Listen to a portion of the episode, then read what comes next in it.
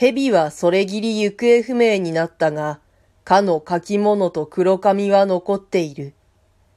梶井の母はそれを自分の寺へ送って回向をした上で、墓地の隅に葬ってもらうことにしたいと言っていた。梶井が僕を呼びに来たのは、それを見せたいためであることが分かった。一種の好奇心が手伝って、僕もその黒紙と書き物等を一応見せてもらったが、その当時の僕には、ただこんなものかと思ったばかりで、格別に何という考えも浮かばなかった。暴君がたたりをなすなどは、もちろん信じられなかった。僕は梶井の父以上に文明開化の少年であった。書き物に、後の月見の夜とあるから、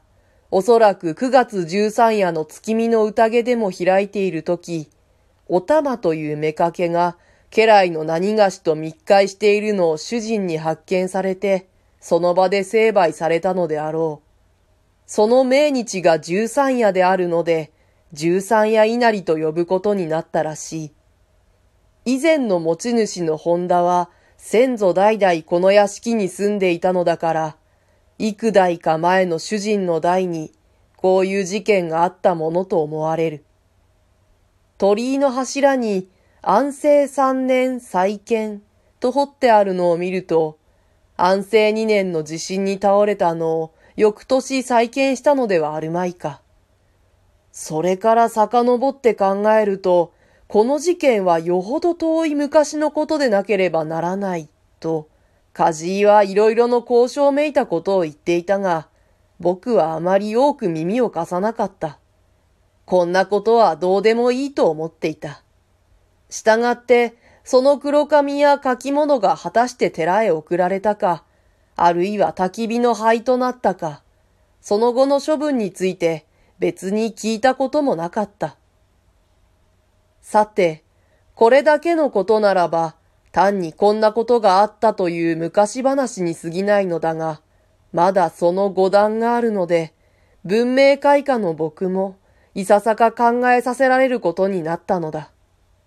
梶井はあまり健康な体質ではないので、学校もとかく休みがちで、僕よりも一年遅れて卒業した。それから医者になるつもりで、湯島の再生学社に入った。その頃の再生学社は実に盛んなもので、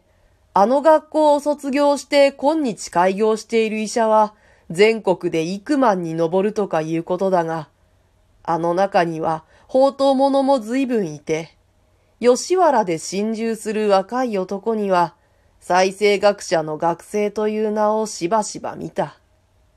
梶井もその一人で、彼はにじゅうにの秋、吉原のある貸し座敷で、将棋とモルヒネ心中を遂げてしまった。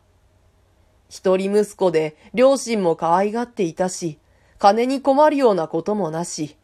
なぜ心中などを企てたのか、それがわからない。強いて言えば、病身を悲観したのか、あるいは、女の方から誘われたのか、まずそんな解釈を下すより他はなかった。僕が梶井の家へ悔やみに行くと、彼の母は泣きながら話した。なぜ無分別なことをしたのか、ちっともわかりません。よくよく聞いてみますと、その相手の女というのは、以前この屋敷に住んでいた本田という人の娘だそうです。沼津へ引っ込んでからいよいよ都合が悪くなって、一人の娘を吉原へ売ることになったのだということですが、せがれはそれを知っていましたか、どうですか。なるほど、不思議な縁ですね。梶井君は無論知っていたでしょう。知っていたので、両方がいよいよ一種の因縁を感じたというわけではないでしょうか。と、僕は言った。それにしても、梶井君が家を出ていくときに、今から考えて何か思い当たるようなことはなかったでしょうか。